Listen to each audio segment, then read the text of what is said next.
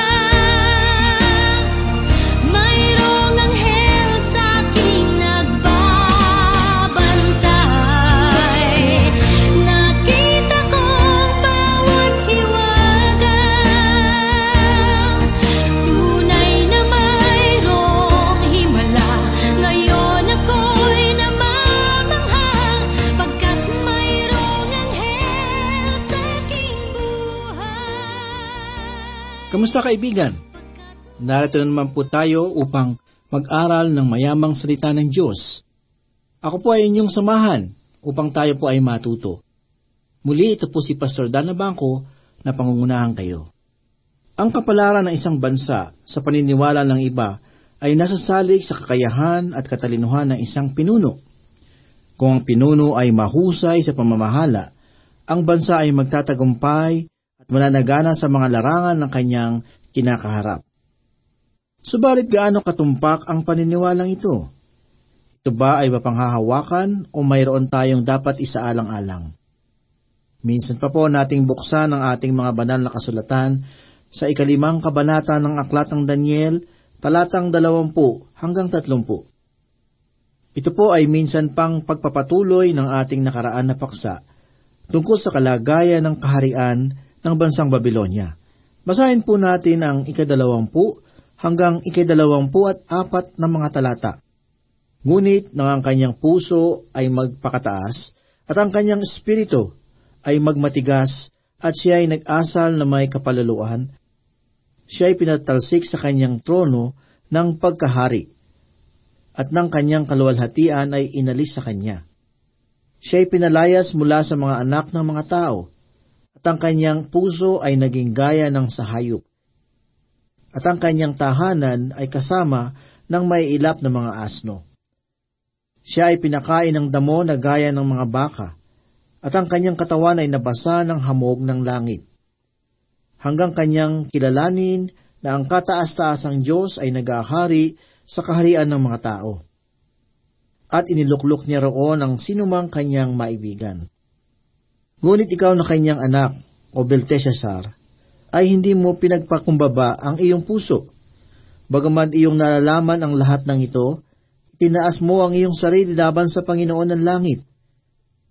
Kanilang dinala ang mga sisidlan ng kanyang bahay sa harapan mo, at ikaw ang iyong mga maharlika, ang iyong mga asawang lingkod, ay uminom ng alak mula sa mga iyon. Pinuri mo ang Diyos na pilak, ginto, tanso, bakal, kahoy at pato, na hindi nakakakita, nakakarinig, o nakakaalam man. Ngunit ang Diyos, na may hawak sa iyong mga paghinga, at sa Kanya ang lahat mong mga lakad, ay hindi mo niluwalhati. Kaya mula sa Kanyang harapan ay sinugo niya ang kamay, at ang sulat na ito ay iniukit. Ang paninindigan ni Daniel sa harapan ng hari upang ipangaral ang katotohanan ay tunay na kahanga-hanga. Sangayon sa kanyang pahayag, si Nebuchadnezzar ay pinagkalooban ng malaking kaharian na hindi matututulan ng tao. Anuman ang kanyang ibigin ay nasusunod, sapagkat ang kanyang naisin ang siyang kinikilalang batas sa buong imperyo. Subalit ang si Nebuchadnezzar ay naging palalo, dahil rito siya ay ibinaba ng Diyos tungo sa sukdulang kahihiyan. Kaya naman bilang pagpapaalala, binabalaan ni Daniel ang bagong hari na tumigil sa kanyang kapalaluan na maaaring dulot ng paglalasing o ng kabaliwan. Sapagkat bagamat nalalaman niya ang kasaysayan na naganap laban sa kapalaluan ng kanyang ama na si Nebuchadnezzar, Gayunman ang pangyayaring iyon ay kanyang winalang bahala sapagkat mas inibig niya ang kalayawan.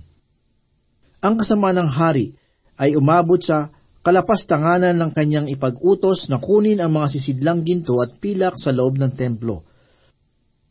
Ang paggamit ng gayong mga bagay para sa kalayawan ay naghahayag ng panlalait laban sa banal at buhay na Diyos na nararapat sambahin at igalang.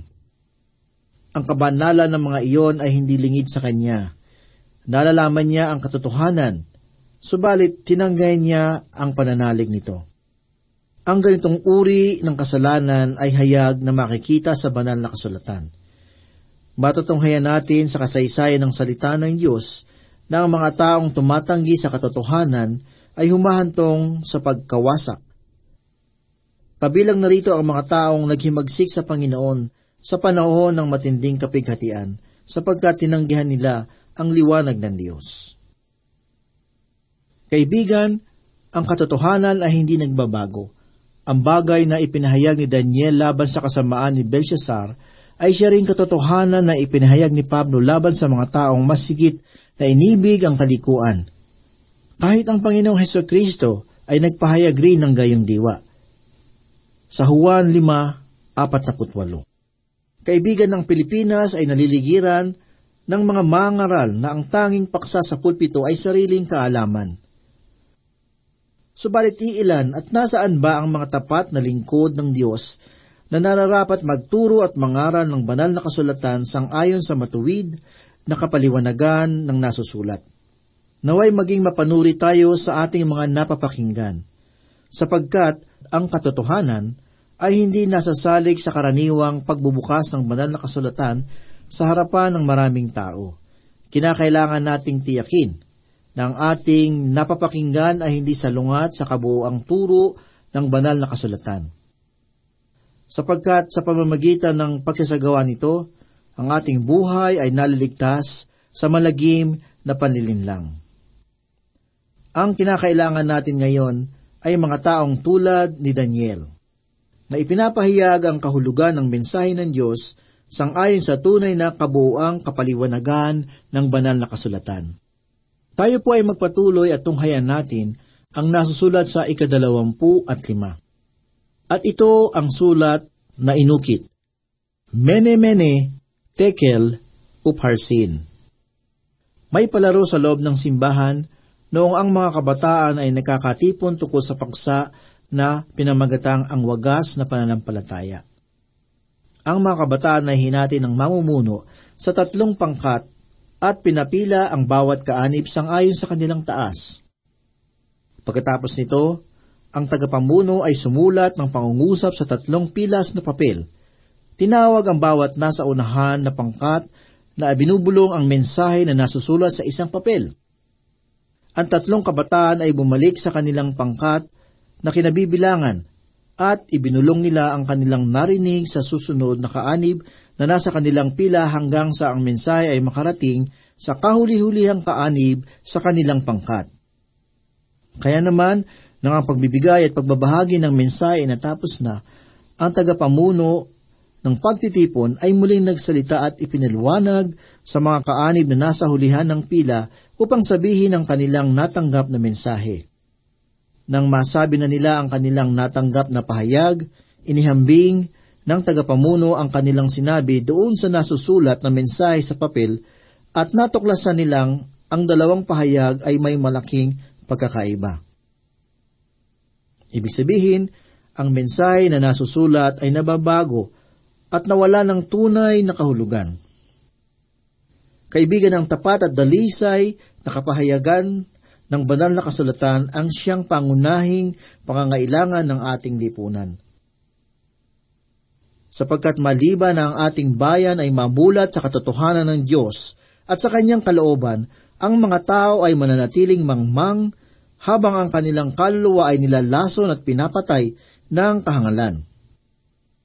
Ang bagay na ito ang siyang nais ipahatid sa tagpo ng ating nababasa.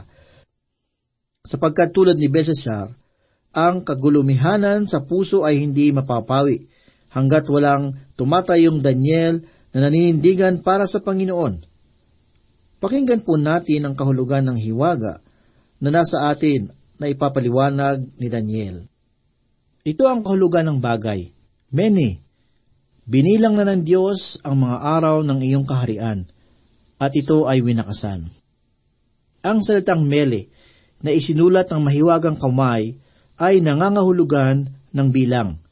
Ang ikalawang ulit na pagsusulat nito ay nagbibigay diin sa katotohanan na binilang na ng Diyos ang mga araw na nanalabi sa kaharian ng Belshazzar. Natandaan ko tuloy ang madalas na kasabihan ng aking naririnig sa radyo at telebisyon na nagsasabi, kung oras mo, oras mo na. Ang pahayag na ito ay maiugnay natin sa ikasyam na pong kabanata ng aklat ng mga awit talatang labing dalawa. Kaya turuan mo kami na bilangin ang aming mga araw upang kami ay magkaroon ng pusong may karunungan. Nangangahulugang ito na tanging Panginoon lamang ang nakababatid ng hangganan ng ating buhay. Kung kaya't kinakailangan natin ng karunungan upang magamit ito para sa kanyang kalwalhatian. Sapagkat kung ang wakas ng ating buhay ay dumating na, wala na tayong magagawa upang ibalik ang kahapon upang magsimula. Mayroong isang binata na labis na nangangamba sa kanyang nalapit na pagsakay sa eroplano. Sangayon sa binata, ito ang kanyang kauna-unahang pagkakataon na makasakay sa isang sasakyang panghimpapawid. Kaya naman, hindi niya maiwasang matakot sapagkat inisip niya kung ano na lamang ang mangyayari kung ang eroplano ay masiraan sa oras ng kanyang paglipad. Dahil rito, dinalaw siya ng kanyang mga kaibigan upang palakasin ang kanyang loob. Ang sabi nila, alam mo kaibigan, hindi ka dapat nag-aalala ng ganyan. Sapagkat kung oras mo, oras mo na. Ikaw man ay nasa eroplano o wala.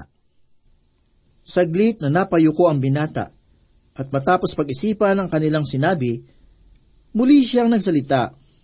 Tama, ang iyong mga sinabi kaibigan. Subalit ano naman ang gagawin ko kung oras na ng piloto ay wakas na at ako ay nakasakay sa kanyang eroplano.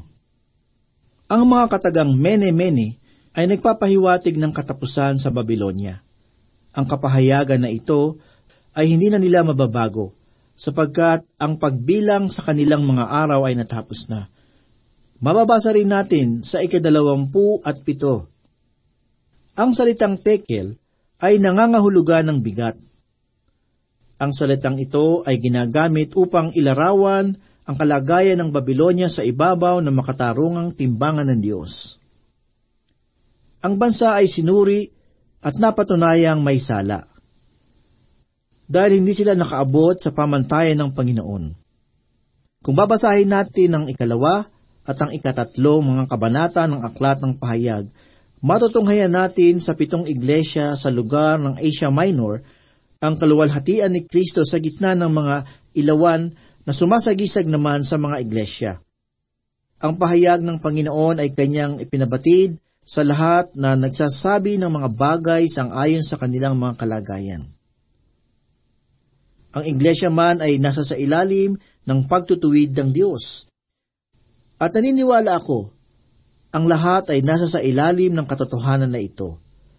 Dahil ang katwiran ng tao na sangayon sa kanyang sariling pananaw ay tulad lamang ng maruming basahan sa paningin ng Diyos. Dahil rito, ang panawagan ng Panginoon ay patuloy na ipinaaabot sa mga bansa na nagsasabing magsisi sapagkat ang lahat ay nagkasala. Kaibigan, tanging ang Diyos lamang ang nagtatanglay na dalisay na kabanalan. Ang kabanalan na ito ang siyang susubok sa ating mga puso upang ang lahat ay walang maipagmalaki sa kanyang harapan. Tayo po ay magpatuloy at basahin natin ang ikadalawampu at walong talata.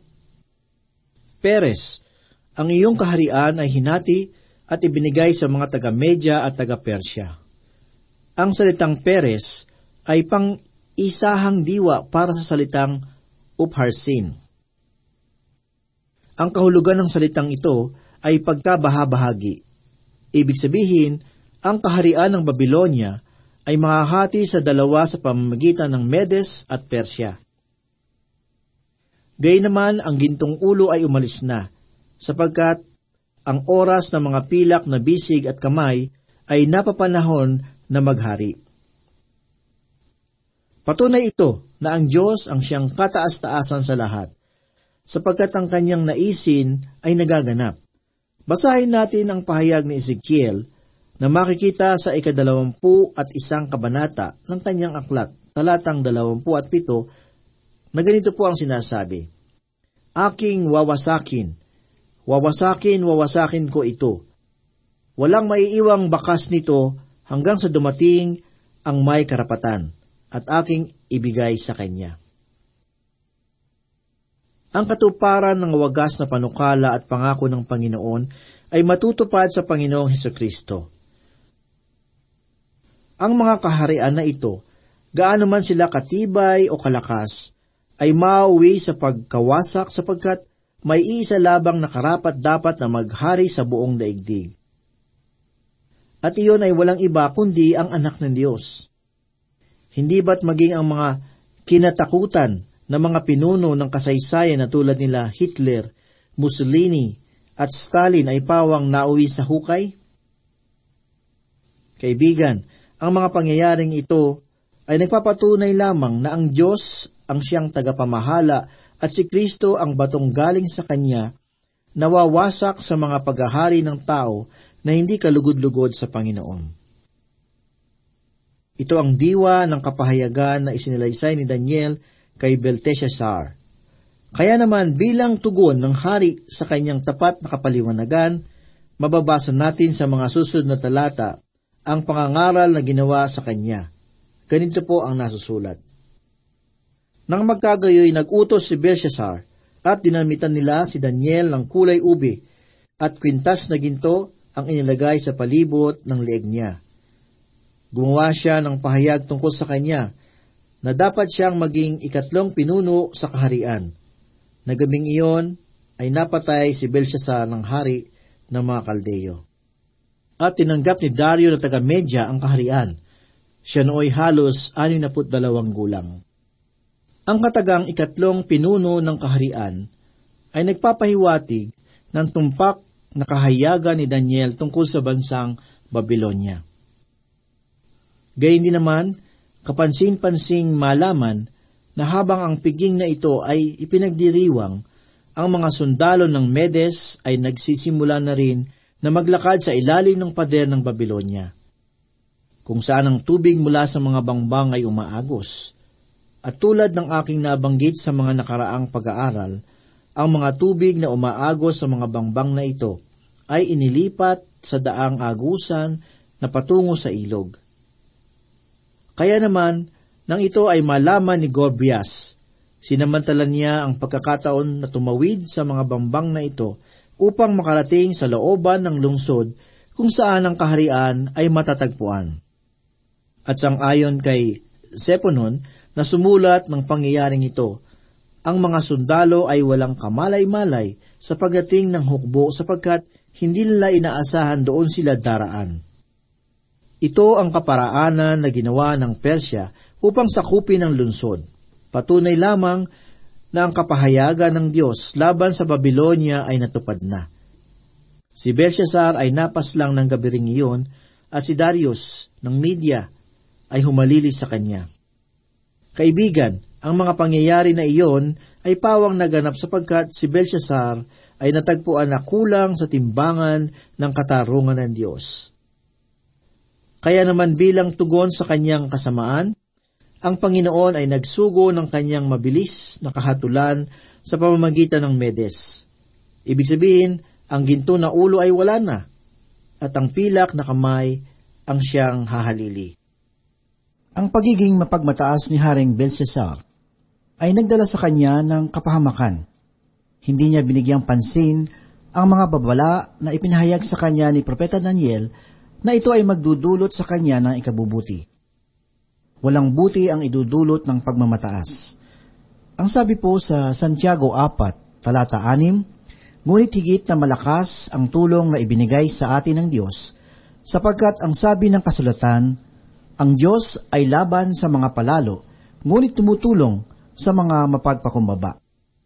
Nakita natin sa talata na ang Diyos mismo ay nalulugod at nais niyang magtagumpay ang naghahangad na maging mapagpakumbaba ang kanyang pagpapala ay ibinibigay sa mga mapagpakumbaba. Ganito rin po ang sinabi sa Mateo 5, talata 5, Mapalad ang mga mapagpakumbaba sapagkat tatamuhin nila ang ipinangako ng Diyos. Ang sabi ng talata ay mapalad. Ang ibig sabihin ay naroroon ng kasiyahan maging ng ating puso kung sa halip na pagmamataas ay pagpapakumbaba ang mangingibabaw sa ating pagkatao. Sa ating pananalangin at paglapit sa Diyos ay mahalaga ang pagpapakumbaba sa Kanya. Ang sabi po sa pangalawang kronika, pito, talata labing apat, ngunit sa sandaling ang bayang ito na aking pinili ay magpakumbaba, manalangin, hanapin ako at talikdan ang kanilang kasamaan, diringgin ko sila. Patatawarin ko sila at ibabalik ko sa kanilang lupain ang katiwasayan at kasaganaan. Napakaganda pong pangako at kasiguruhan ang ipinahayag ng Diyos sa mga talatang ito. Ang sabi rin po sa Santiago 4, talata 10, Magpakababa kayo sa harapan ng Panginoon at itataas niya kayo. Mga kaibigan, yan ang hamon sa atin sa oras na ito. Kung ang iyong puso ay nababalot ng pagmamataas, ikaw ay lumapit sa Diyos na ang iyong puso ay kanyang baguhin. Walang imposible sa Kanya. Kung ikaw ay lalapit at naghahangad na bigyan ng Panginoon ng mapagpakumbabang puso, ito ang kanyang gagawin sapagkat ang pagiging mapagpakumbaba ay kanyang kalooban.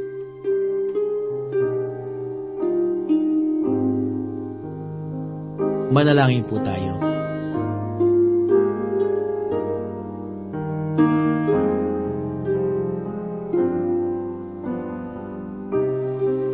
Panginoon, maraming salamat muli sa iyong mga salita sa mga oras na ito.